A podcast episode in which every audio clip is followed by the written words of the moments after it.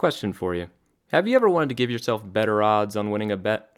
Well, DraftKings Sportsbook is giving you a chance to do just that. All players who place a bet on Sunday night's basketball game between LA and Denver will have a hand in lowering the over under on the game. That's right, for every 1,000 players who bet the over on Sunday night's game, the over under will drop by one point.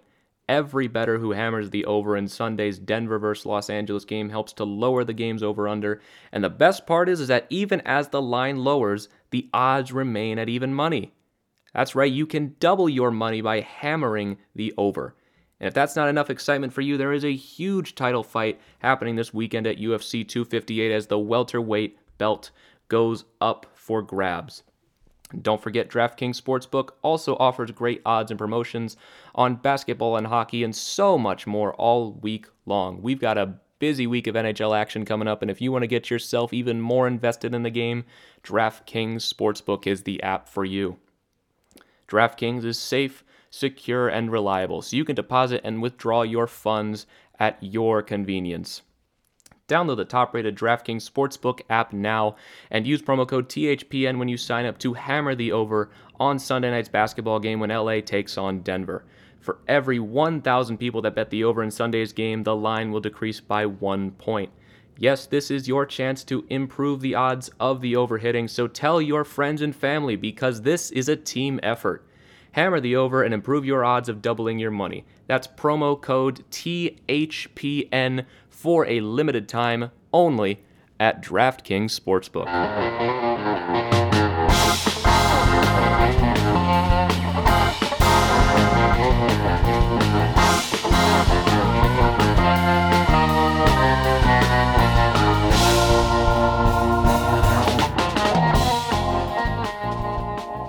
Hey everybody, how's it going? Welcome back to another edition of the Avs It Is podcast, your home for everything Colorado Avalanche on the Hockey Podcast Network and sponsored by DraftKings Sportsbook. Use promo code THPN when you sign up for access to exclusive offers. You know, when I wrapped up Thursday's show after just finding out that the Avalanche's game against the Wild was postponed, I had a feeling that this one was probably going to look the way it does right now. Because less than 24 hours after that show released, it was announced that the Avalanche would indeed have their games postponed through February 11th, meaning that they would have their next five games postponed to a later date. Those games, obviously, being the game against the Minnesota Wild that was supposed to take place on Thursday, the back to back against the St. Louis Blues that was supposed to be over the weekend, and the upcoming two games against the Arizona Coyotes on the 9th and the 11th. All those games postponed to a later date that will be announced later, and the Avalanche will not be back in action until next Sunday when they take on the Vegas Golden Knights in the first game of a four game series. But the third game of that series, obviously, the outdoor classic where the Avalanche will meet Vegas outdoors. So, what to do in the meantime. We've got a whole show and no Avalanche news whatsoever to speak of. They played the game against the Wild on Tuesday. We talked about it on Thursday's episode. It was a gutsy win for the team. And after that game, I was planning on having three games to talk about today. It was supposed to be obviously the one against the Wild and the back to back against the Blues. Now we got nothing. The only Avalanche news to speak of ever since that game is obviously the game's being shut down. That's kind of a big deal, but two players have been added to the protocol list since last episode, that being Captain Gabe Landeskog and Sam Girard, which who was added earlier today.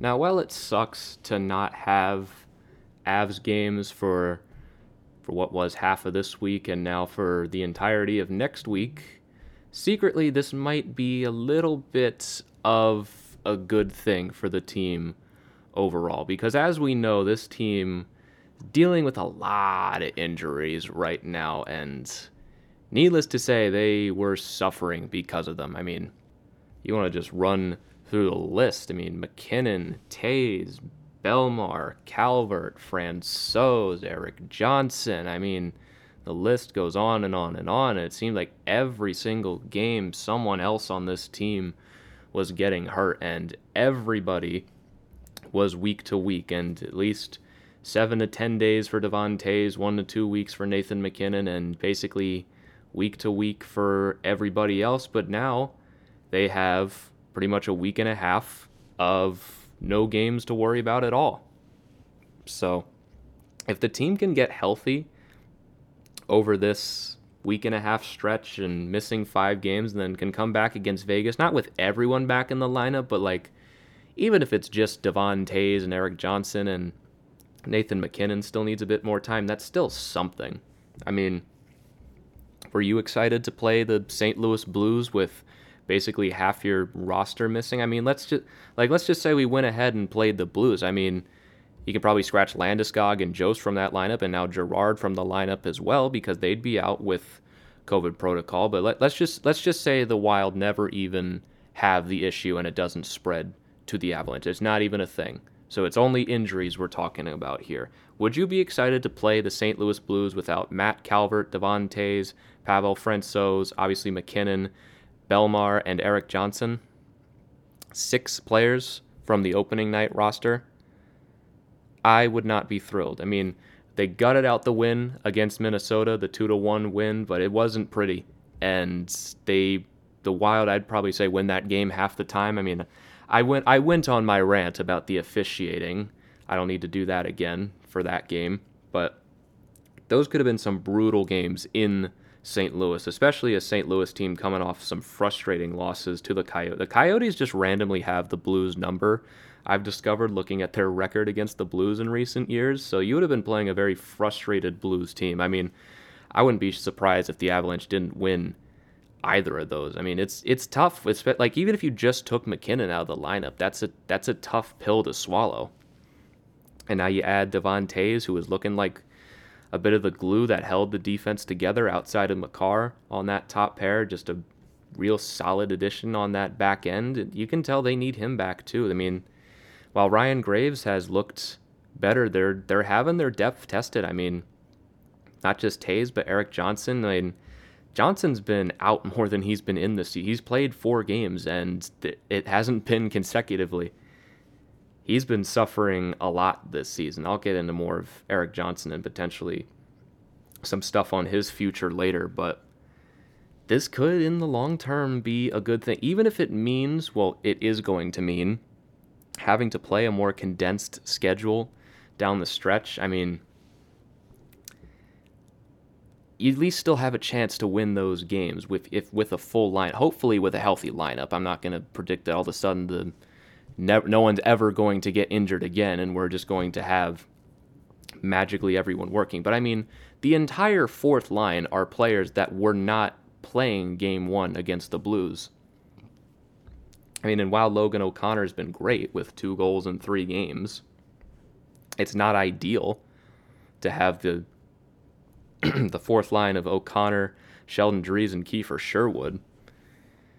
You still want your guys like Matt Cal. I mean, before Matt Calvert went down, I was just saying that like while he hasn't got a goal, he's looked solid and a great depth player on that fourth line. And Bellemare was struggling a bit. I think it's going to be a while before we see Bellemare back in the lineup, just based on how that injury looked.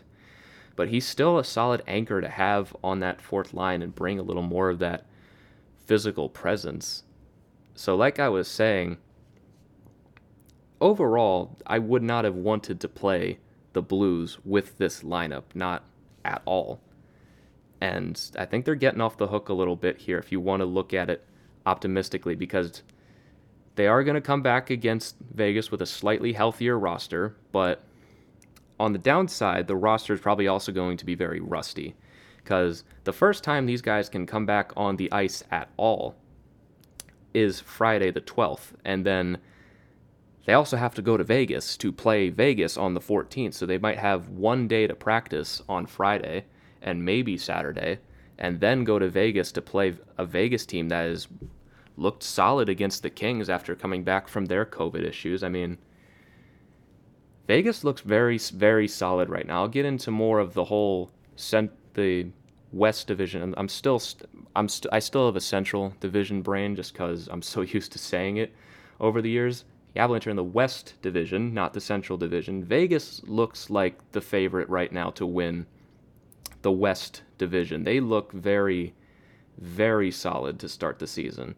And they're tied with the Avalanche at 15 points, but Vegas has played nine games and the Avalanche have played 11. Both have seven wins. The Avalanche have two more losses. Vegas 7 1 and 1, Avalanche 7 3 and 1. And they, in their game back against the Kings on Friday, they, they looked very solid 5 to 2. And then earlier today, this game just wrapped up. They take out the Kings again with a 4 to 3 final. The, the only losses for Vegas this season was two to, five to two loss to Arizona, and they beat Arizona three times out of four in that series, and then a five-four shootout loss to St. Louis. And shootouts don't count as losses, in my opinions; those are draws.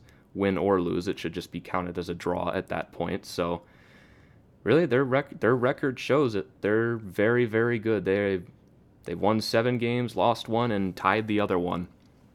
And guess what? That's what the Avalanche are going to have to see when they come back. And it's like I was saying before the season the games against the Blues and the Golden Knights are going to be your measuring stick games.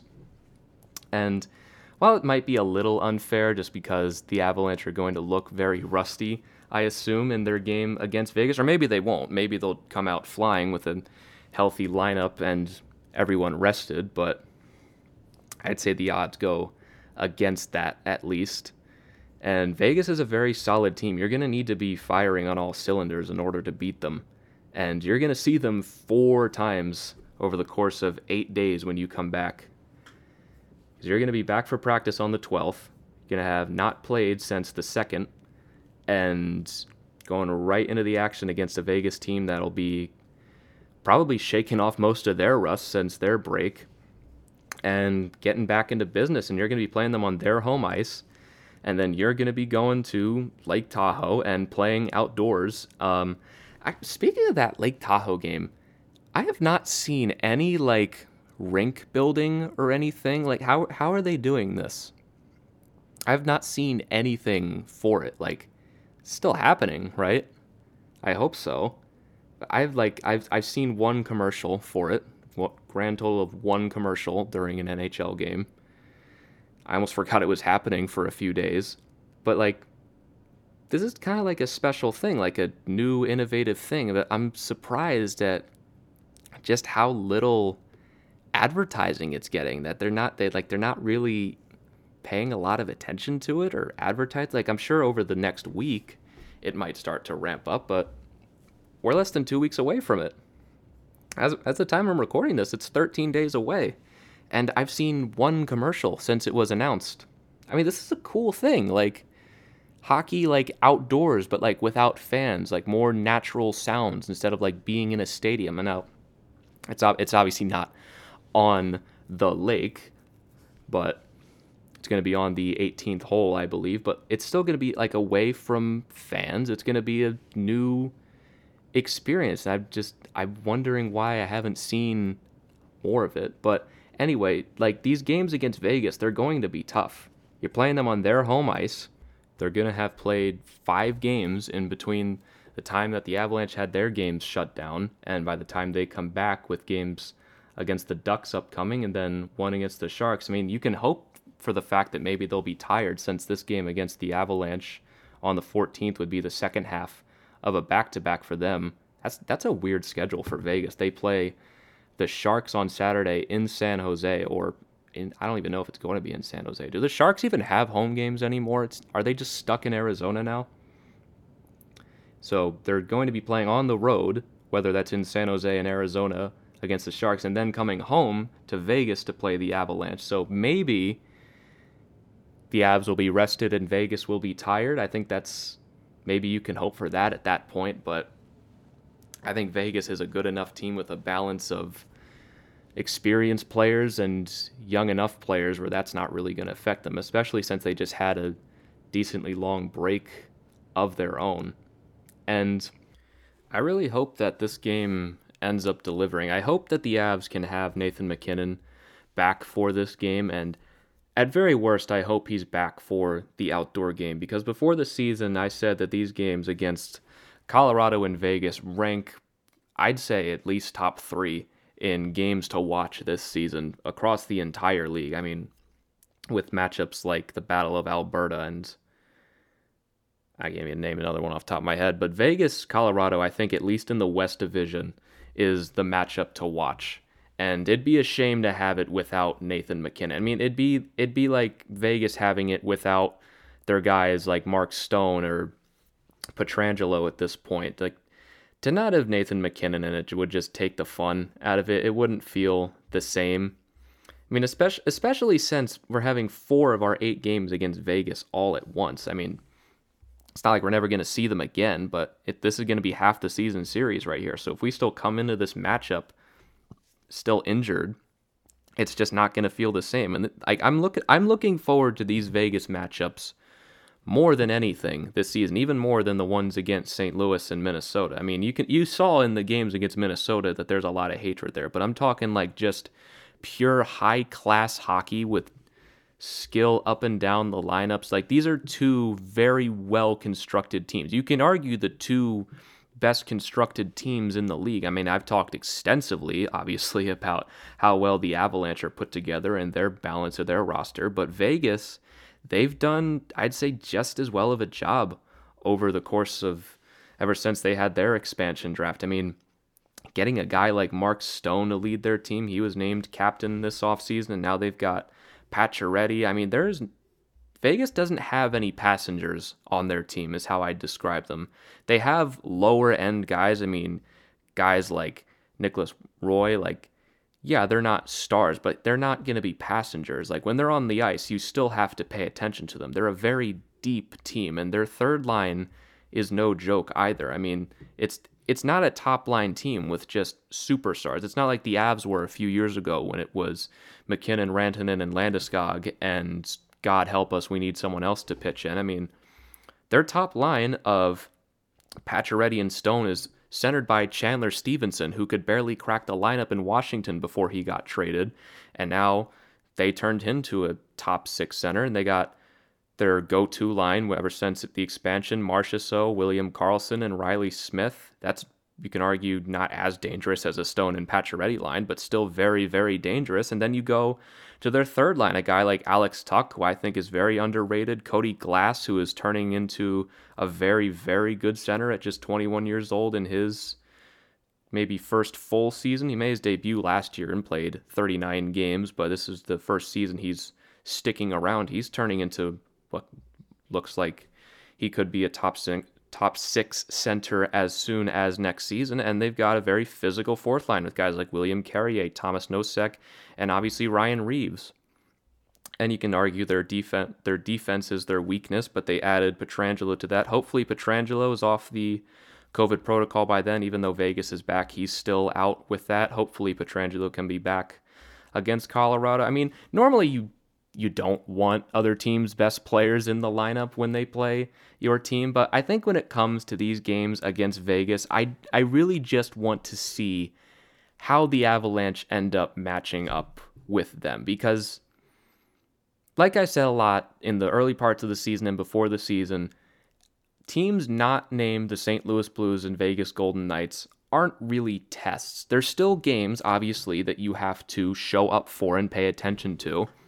We obviously saw what happened when they didn't. I mean, they they lost to the Kings for God's sake, and they got destroyed by John Gibson in the loss to the Ducks, and they ended up losing one to the Wild as well. So it's not like you can't take those games seriously. But these games are the ones that will show really just how far this team can go in the playoffs. Because, like I said, if you struggle against the Blues and Golden Knights, but you crush everybody else, like let like let's say, just for discussion's sake, you go three and five against Vegas and three and five against St. Louis, but you you lose one or two games to everybody else, and you're first or second in the division you're still odds are if especially if you finish in that second spot odds are you're still going to be playing either st louis or vegas at this point i'd wager st louis but because vegas i think is one or two i mean vegas is vegas right now is the division favorite based on how they're playing they've gone off to a much more consistent start than the Avalanche have. But anyway, back to back to what I was saying. If you don't finish first in the division, you're going to be playing one of these two in the first round, and odds are, even if you do finish first in the division, you got to obviously get through that fourth ranked team. I mean, playoff series are no joke and anything can happen. But if you do and you get through, the second round is going to be either St. Louis or Vegas. And if you struggle against these teams like they did against the Stars last season before heading into the playoffs, they got swept by the Stars. And then they lost to the Stars. Didn't matter how dominant they were. Obviously, they took the Stars to game seven overtime without any goalies, but the Avs went down 2 0 in that series early, and they had Francouz at least for the second game for the full time. Obviously, Grubauer got hurt in the first one, but if you struggle against these teams, it's going to hurt faith going into the playoffs because you're going to have to go through at least one of them. Even if you win this division and avoid them in the first round, you're going to have to play them to get to that final four.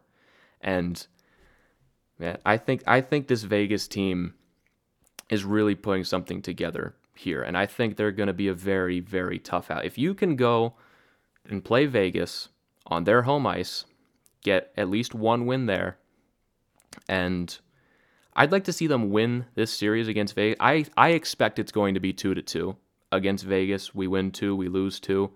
Maybe we can get an extra point in overtime, just even though loser points are stupid in the NHL, but I expect they'll go two and two in this one. If you can go four and four against Vegas, hopefully five and three, I'll have plenty of faith come playoff time. Because this Vegas team, they perform well in the playoffs against teams that are afraid of them. Like in their first in their first year, LA was terrified of them and they got destroyed. San Jose, they could not play in Vegas and they got destroyed. Winnipeg was terrified of them despite the fact that they crushed them in that first game of that series. And then they lost the next four. The Capitals in the Stanley Cup final were not, and they punched Vegas in the mouth, and Vegas had no answer. When Vegas went up 3 1 against San Jose the next year, when the Sharks started fighting back, Vegas had no answer. Next year, the Vegas, they get two easy. They got easy opponents. They played the Blackhawks and the Canucks in the first two rounds. That is as easy as a playoff run as I've seen. And then when they faced Dallas, a team that could even begin to match them in talent, they got crushed in that series. So when you get to the playoffs against Vegas, you have to be able to take the game to them, but you also have to not be afraid. If you're getting pushed around by Vegas a lot in this regular season, and you just have no answer for them, come playoff time, you're going to be the team that has to prove something. And if you go down in that first game, then it's going to be tough to come back because if you let Vegas get in your head, they're going to beat you. You have to get in their head in order to beat them. And that's why I really want to see how these games go against Vegas because we had the first game against St. Louis. We did not play well. The team looked like a mess, 4 1 loss everything clicks in the second game 8 nothing. I feel like we haven't really had a game where we can really see what the Avalanche are made of yet.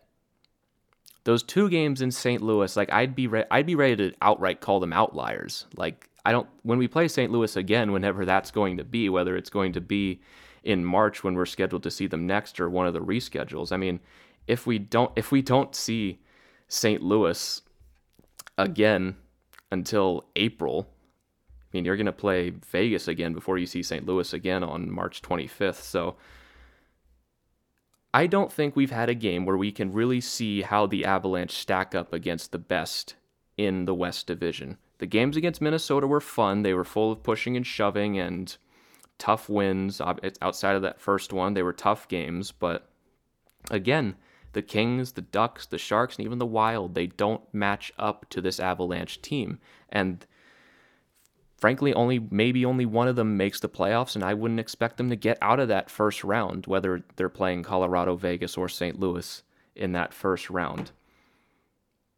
So when you play Vegas, and hopefully both teams are at full strength. Vegas has Pietrangelo back. We have MacKinnon and Toews at very least back that's really the first time we're going to see how this team stacks up against not even just the best in the West, but other Stanley Cup contenders because that's another thing about this season. You're not going to be playing the other Stanley Cup contenders, or at least the ones I've determined Stanley Cup contenders like Boston at this point or Tampa Bay. You're not going to see them at all, so you can't see how you stack up against them. So you play Vegas four times in a row. And that's really the first chance this team has this season to prove themselves. And I hope they can do it because they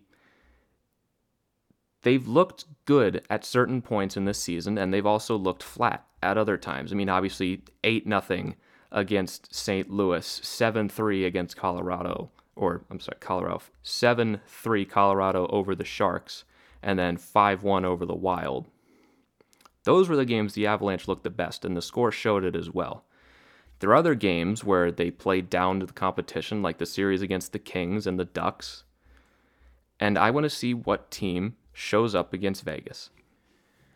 But now that we've talked about the future of this Av season for a little bit, let's look back at how this season has gone through 12 games. We're about 20% of the way through the season, which is very very weird to think about. It feels like we just started and we we did. We've only really been going for about what 4 weeks now.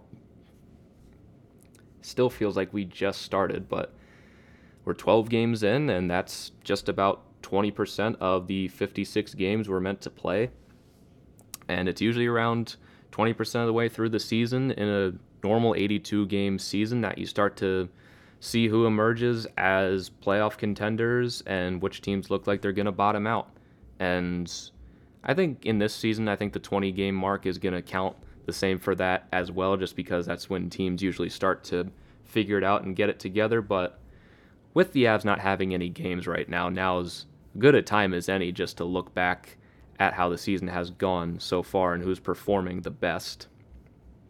So let's go all the way back to opening night. Obviously, the Avalanche with the disappointing opening to the season, the 4 1 loss to St. Louis. I mean, I don't even re- I didn't even recognize that team watching the highlights from earlier today. They looked so out of whack and just nothing went right for them. Grubauer didn't look good. No one looked good really outside of Burakovsky. And then you get to that game on the 15th against the Blues, 8 nothing win if, my, if I'm not wrong, the biggest margin of the season for any team so far. Everything worked in that game. Just the exact it was the exact opposite of the game 2 days prior and you you assume that 8 nothing Avalanche team is what you're going to see from that point on just because we like to be optimistic, but turns out as we went on, we would get a bit of a mix between them. They would never be as bad, I'd say, as that 4 to 1 loss to the Blues, but I'd say they haven't been as good as that eight nothing win. I mean, it's hard to be as good as eight to nothing, but I mean, just like in the way they played. In that eight nothing win, it it didn't help that the Blues just looked completely lost at a certain point. I mean, the Avs they piled on like three goals in a row, and they just looked like they wanted to do nothing but get on the plane and go home. And they put they put poor Ville Husso in net for that game, and that was his first like NHL minutes, I believe, and he got scored on 90 seconds in, and it, those the next 19 minutes did not go any faster for the poor guy. Avalanche they move on to LA to play the Kings, and these two games against the Kings were where I started to get really frustrated because they go up 3 0 against the Kings early, but the Kings look like they're pushing the action every here and there. They get two goals in the second period to really pull away and you think, okay, well, this game's over. They're a better team. The Kings, they just came out firing. And then the Kings started to come back. They get two goals in the third, and the Avalanche, they had really nothing to show whatsoever. They did not look good, and I warned that if they played like that again, they'd probably lose. And then, lo and behold, you go two days later, and they did lose to the Kings with an even worse performance. It was practically just Nathan MacKinnon showing up in this game with Rantanen showing up as well. Hunter Miska's first start and this was this was a bad game. I'd say this was the worst game of the season. They get two goals in the first period, Rantanen and MacKinnon. The big three of the team really, MacKinnon, Rantanen, and Makar, they get the only points, and then Drew Doughty on a five on three due to lazy penalties. Gabe Vilardi goes upstairs on Hunter Miska, and then at that point it's 2 2. Whatever, you took a period off, you still have 20 minutes. But then the Kings push them around again for the entire third period. Adrian Kempe scores the game winning goal with a little under four minutes to go. And I don't remember the exact shot total for the third period, but it was bad. The Kings outshot them in the game. And I've I don't think the Avs got a shot on goal from what I remember until the final two minutes of the game in that third period. That was a, a very bad game. And you go to the next night, a day later, against the Anaheim Ducks. The, the Avs squeak away with that one, a 3 2 overtime win that I'd say they really didn't deserve to win all that much, but they, they did. Joonas Donskoi, his second of the year, he gets that one early in the game. Hampus Lindholm ties it early in the second. Mikko Rantanen continues his blistering pace at that point. Bowen Byram's first NHL point on that sick pass. Ducks tie it up a little over a minute later. I mean, I'd say the Ducks really deserve this one. Grubauer stood on his head in this one. He really stole that win himself. This it really was Philipp Grubauer stealing that win. It was not the Avalanche finding a way to win. And then lo and behold, you go to the 24th, and the Avs lose to the Ducks on, to be fair, a spectacular performance from John Gibson. I mean, the fact that it wasn't a shutout just it doesn't do justice to how good Gibson was in this game and how many posts the Avalanche hit as well. It was at this point that I was very frustrated with the team. They're not playing up. They're, they go two and two and they have to go in overtime with the Ducks. They were playing down to their competition. They look sloppy, and we all know they could be better. So then there we are, six games into the season. We have one impressive win over the Blues, and then five mediocre games. And thankfully, once you get to the Sharks series, things start to look a lot better. This this is where the team looked like they really started to turn it around. At this point, they were still mostly healthy. And first game against the Sharks, 7 to 3 win. One of their better games of the season. They just they lit up the poor Sharks goaltending in this game, which is the worst in the league. The Sharks do not have a goalie whatsoever. And this was great to see the second line finally start firing in this game as well.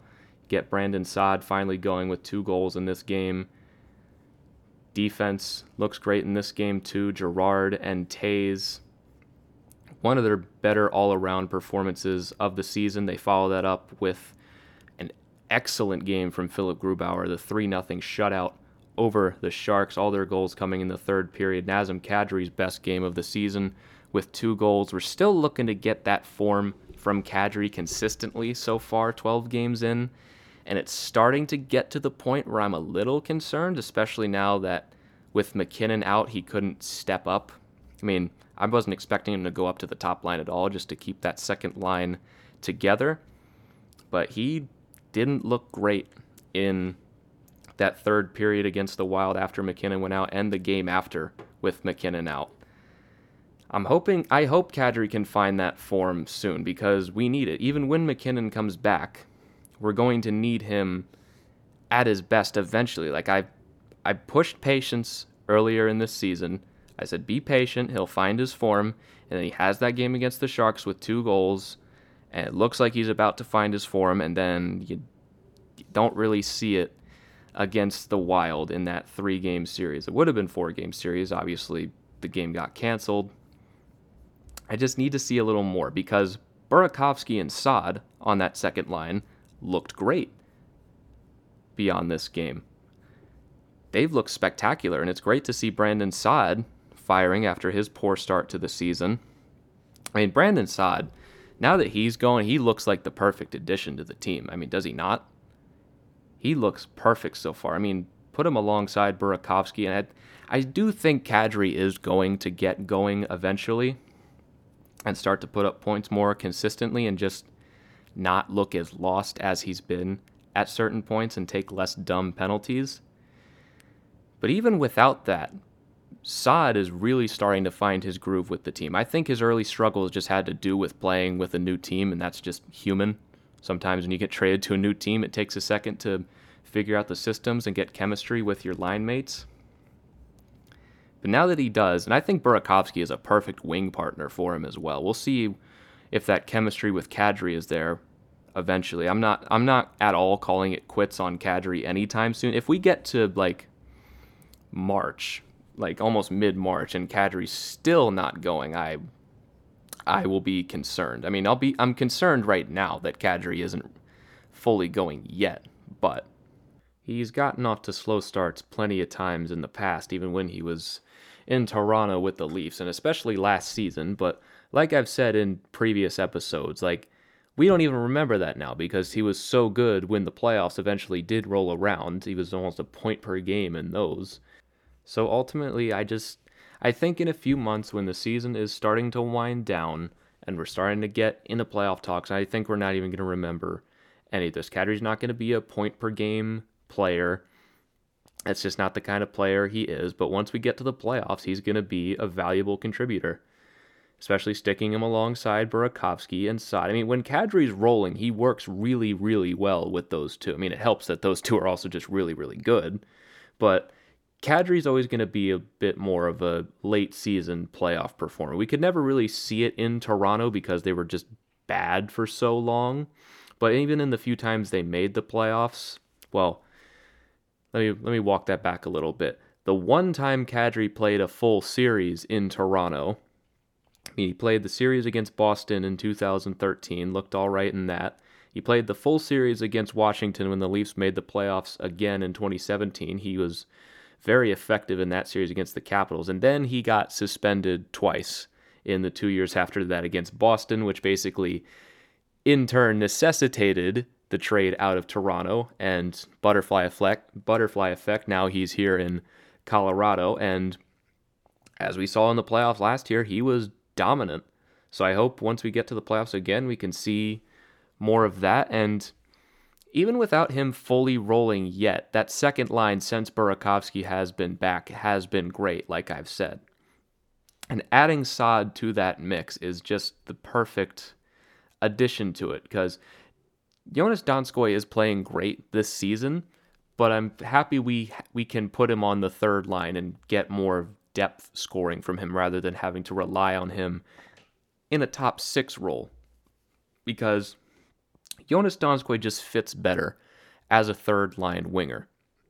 And yes, he's up there in goals with the team. He's on a absolute bender right now on goals, deflections, and everything like that and that's great. But he's I still don't love him on the second line, and I didn't love it last year either. I was I was fine with it at the time. I mean, Burakovsky, Kadri, Donskoi was still a very good line, but it just seemed to be a bit of a talent drop off still after that first line. And it didn't it ultimately didn't matter. Obviously, the Avalanche were very very good last season, as we all know.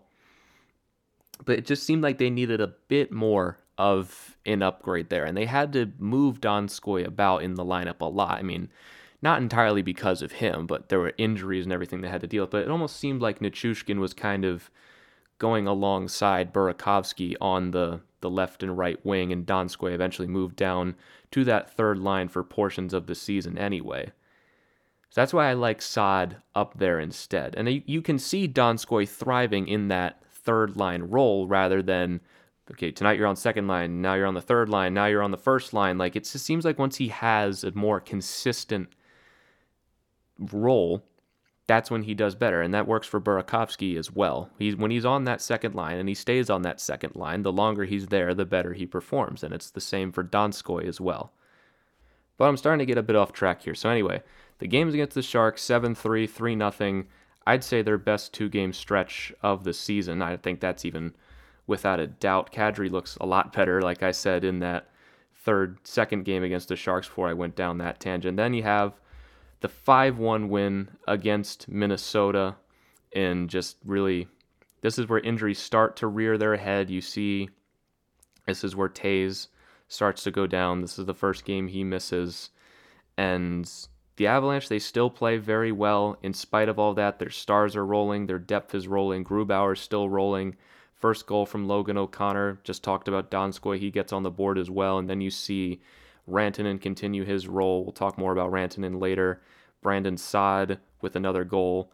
And JT Compher with his first of the season, which was eventually great to see. Burakovsky racking up points as well. One of the more well rounded performances of the season. The Sharks game was high scoring, but I really credit that more than just the Sharks don't have a goalie. Like this this was the game that I was really satisfied to see. It it looked like, and I said this at the time, what I expect the Avalanche to be against a team like the Wild. The Wild looked outmatched. They looked completely outmatched by the Avs, and that's what the that's what sh- it should be when the Avalanche play teams that aren't the Golden Knights or the Blues. When they match up against teams like the Wild or the Sharks or the Ducks or Kings, the other teams should be outmatched because they are. Just when you look at when you compare the rosters, they are absolutely outmatched, and that's why I was frustrated after playing the Kings and Ducks because they were absolutely giving us a run for our money. And then you have these games against the Sharks, they look outmatched. Game against the Wild, they look outmatched.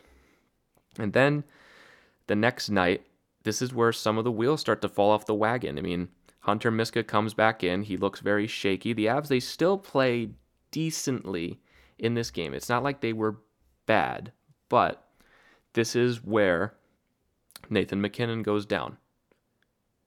And then that third period, Brandon Saad scores again, assist from Kadri, and then Wild tie it up and eventually win it in overtime at this point in the season, we just didn't really care even about the loss. The fact that we got a point out of it is great when you consider the grand scheme of it. I mean, a back to back on the road, you'll take three or four points any day.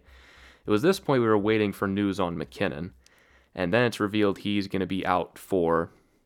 Well, first it's revealed that it's not as serious, and we were like, oh, so he's going to be back soon. And it's like, and he's week to week, which is not at all what I was hoping for, but it eventually was revealed it was a week or two. And then we get to the current point, the the final game against the Wild, the Avs hold on to win two to one without Nathan MacKinnon or Devon Toews or half their lineup. Basically, they get two depth goals from O'Connor and Nichushkin, and the Wild only goal from Kaprizov after that ridiculous officiating, and that takes us to where we are now. The Avalanche are second in the West Division behind only Vegas.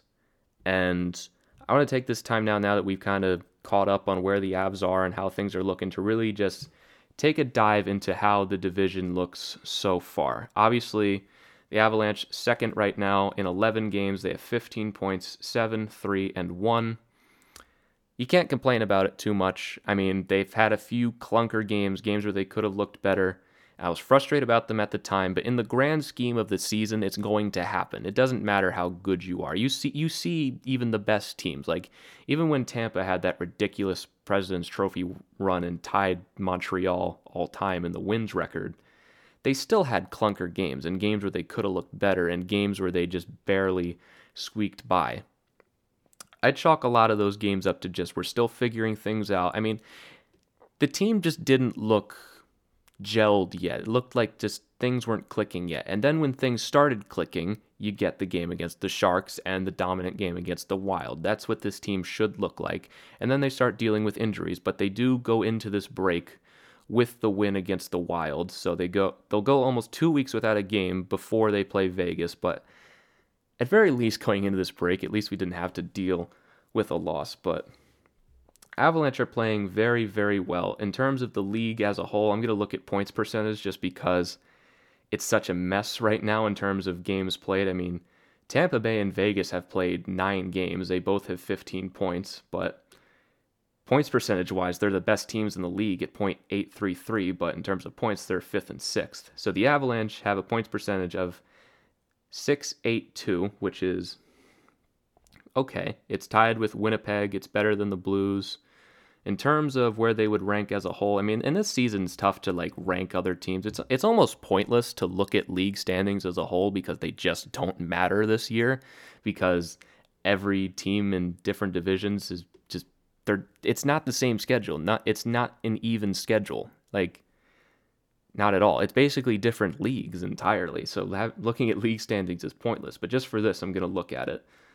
So the Avalanche, they would be about fifth in terms of point percentage behind the Maple Leafs, the Bruins, the Canadiens, the Lightning, and the Golden Knights. They'd be just they'd be just behind the Flyers as well. So I'd put them in about sixth as well. Oh man, this is even more of a mess than I thought. You have teams below them in 11th and 12th, like Carolina, who've played nine games. I forgot how much of a mess the Central was with COVID for a while. So you'd put even them at seven, seven, eight. I mean, God, COVID's going to make this whole thing a mess. I mean, you know what? I'm giving up on looking at the league standings. It's a mess right now. So in the West, the Avalanche are second behind Vegas, 862 point percentage. Vegas at I'm sorry, 682 point percentage, and Vegas at 833. Colorado is a plus 14 goal differential, and that is very propped up by the 8 0 win over St. Louis. And obviously, Vegas in first, 7 1 and 1. And then St. Louis has played one more game than us, and you can chalk that up to them playing Arizona today because of having to eventually reschedule our game as well. If that didn't happen, we'd both have the same amount of games played, and we'd have a game against each other, so we could have much more of a clear result. But as it stands right now, we've the Blues have played one more game than us and lost one more game than us. They are 7 4 and 1. We are tied at 15 points. And now you start to get to the real meat of the division. I mean, 1, 2, and 3 in this division, it's going to be a, any combination of the three. We all have 15 points right now. If Vegas had the same amount of games, they'd be a few points ahead just because I, I think they would be at this point because they're a very good team. But we're all at 15 points right now. And one, two, three is going to be any combination of the teams, whether it's Colorado, Vegas, St. Louis, Vegas, Colorado. I still think Vegas and Colorado are going to finish ahead of St. Louis, and St. Louis is going to finish in that third spot just because St. Louis doesn't have that same level of talent. They they have just a few more questions, I'd say, than both Vegas and Colorado. But not by a lot. I'd say it's maybe like a, a four point difference between them come the end of the season. But moving on from the top three, after this is where it starts to get interesting. Right now, in fourth, you have the Ducks at 13 points. They are 500, 5, 5, and 3. So technically 5 and 8. I hate loser points. So they have a they have a win and a half worth of losses when you look at it that way and behind them is Minnesota with 11 games at six and five. I mean, I mean, point. I'm gonna do the points. I'm gonna do the loser point thing again. I hate it so much. I mean, the Wild have played less games. They've won one more game, but because the Ducks have lost three games in overtime, they have one more point than the Wild. I, that is absurd to me. Despite the fact that the Ducks are five and eight and the Wild are six and five, the Ducks have more points. It's so dumb. I hate it so much. It's the worst system. I mean, no other league does this when it comes to determining standings. It's like it's not like if you lose an overtime in football, they give you a, like a half point. I mean, they have ties in football, but at least that's an actual result. It's like, oh, it's a tie. It's a half win, half loss. And it's not like, oh, you you've lost, but it was an overtime, so it's a half loss. Like it's dumb. They don't do that in baseball. They don't do that in basketball. In basketball, they play until you win or lose, and then it counts as a win or a loss. And like I go back and forth on my opinion on it all the time. Like, oh, they should go to a three-two-one. But like they should just go to wins and losses. If you lose in overtime, it's a loss, and get rid of the shootout because it is not a way to decide games. You, like this league has no idea how to determine their own standings and no idea how to properly end games if they're going too long. I mean, it it's the worst in the league. It's the worst in American sports of any league. It's behind football. The NFL they end in ties, which is stupid. And then baseball and basketball they go until the friggin' game's over. Like until you have a winner and a loser and they don't give you pity points for losing the game. It's beyond ridiculous. But I've talked about that enough before, and I'm sure I'll talk about it plenty of times again. But sixth place Arizona right now, they are 5 5 and 1. They've beat up on the Blues a little bit. That pushes their record up now to 11 points. They are 500 as well. Seventh place, the Sharks, 4 5 and 1, 9 points, 450 point percentage. and last place, you have the Kings, 11 games played. They are 3 6 and 2 one of those wins coming against the Avs and one of them against the Blues. And they just played the Kings for the they just the Kings just played the Golden Knights for the first time and lost both of them. So they've gotten some points against the top teams in the West, but they're still struggling a bit. I mean, these standings are kind of looking right now as I expected them to, with a little bit of variance. I I had the Wild in that fourth spot, and based on point percentage, they are in that fourth spot. If you take out loser points, they would be in that fourth spot.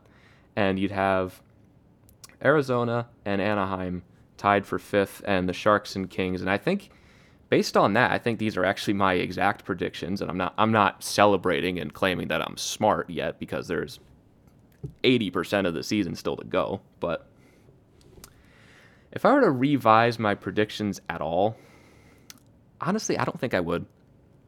If I were, I mean, I'm less confident, if anything, that Colorado's going to win the division than I was, just because, not because of Colorado, but because of Vegas. Vegas has looked better than I thought they would. It's not like I thought Vegas was going to be bad, but they look very dominant. And, like, I know they're beating up on the worst teams in the division right now. They've only played one game against the Blues and they haven't played the Avalanche yet, but they've looked very good in those games. So, I mean, if anything, this game coming up against the Avalanche in a little under a week or two weeks for that, one week, play them next Sunday. So, a little under a week, six days from now, is really going to be the first time or the second time you see how the Golden Knights match up against another Stanley Cup contender or division favorite in the West as well. So that, that first game, especially if everyone in Colorado is healthy, is going to be very interesting for both sides. That's going to be a very, very good four game series. But I wouldn't, I honestly wouldn't, you know what? I'd keep Colorado on top for now. And I'd still have Vegas in second and St. Louis third. And the way the standings look right now are the way I had them, so I'd see no reason to change them. And looking around the rest of the league, let's see, what have I been the most wrong on so far? Most thing I've been most wrong on so far is Edmonton. They still look terrible in that Canadian division. They still are 6 and 7 and can't string together wins. I mean, they're in the playoffs right now, but the Canadian division sucks. It's it's great to watch, but it sucks. Toronto and Montreal are looking like easily the best two teams in that division. But the rest of these teams look like a mess. Winnipeg is fine, I guess, but they their defense isn't great, and they they might just make the playoffs by default because everyone else behind them looks like such a mess. Edmonton, Vancouver, Cal- Ottawa sucks. They might be one of the worst teams of all time. Somehow they've managed to beat both Toronto and Montreal, but Edmonton's been the team I was most wrong about across the league. Like I thought they'd be second in that division. Like you'd start to see them really come together. But again, I underestimated just how bad their goaltending is. Let's see. Move out east. What have I been wrong about here? I was kind of wrong about the Islanders. I mean, the Islanders have plenty of time to turn it around, but I just thought they'd look more consistent. But I, I was wrong about Boston. I was very, very wrong about Boston. They look dominant. I kind of predicted them to be on the fringes and maybe suffer a little bit after some of their losses in the offseason. No, I was very wrong about that. They look like still one of the best teams in the league, and they they beat up on the Caps, they beat up on the Flyers, they're beating up on a lot of these teams in the league. I think they're going to win that East Division. See, out west, like I've said, that's pretty much what I predicted so far. The Central Division, we're still seeing how that's shaking out due to all the COVID issues and everything, and teams missing games. You have Tampa one, you have Carolina and Florida tied at uh, seven, seven, eight points percentage, two and three. Uh, here's something dumb: Chicago is in fourth place, and mainly because they played ton more games than Dallas, who is eventually going to be up in that spot once they catch them there. But the Blackhawks did beat Dallas earlier today, so what do I know, apparently? And the Blackhawks have four overtime losses, so they have two wins worth of losses because that just makes sense. It just makes sense that the league still insists on having those, but I'm not going to talk about it anymore. Columbus in fifth, 500. They're they have Laine now, but I don't believe in the Blue Jackets right now. They look a bit of a mess. Dallas is going to catch up and eventually pass Chicago. And Nashville does not look good again. I'm ti- I'm tired of the Predators. I mean, I'm just gonna be honest. I'm tired of the Predators and like thinking they're gonna be good. They went on their Stanley Cup run in 2017 and they won the President's Trophy, and they have been just a mess since. They've not looked great. They were bad last year. They looked bad again this year. And you get to the bottom, and it's Detroit at eight points. So I mean, the season's it's I think we're at the very weirdest point of the season where it's kind of too early to predict what teams are, but you can also kind of see who's going to be the contenders. Like you can clearly see Toronto, Montreal, they're going to be 1 and 2 in the north. Boston is going to be one of the better teams in the east. Philadelphia, I'm not they look very good, but I'm not sold on them yet just because it looks like they have a very high shooting percentage. Vegas, Colorado, St. Louis, that is going to be the top three in the West. Tampa Bay is going to be the best team in the Central.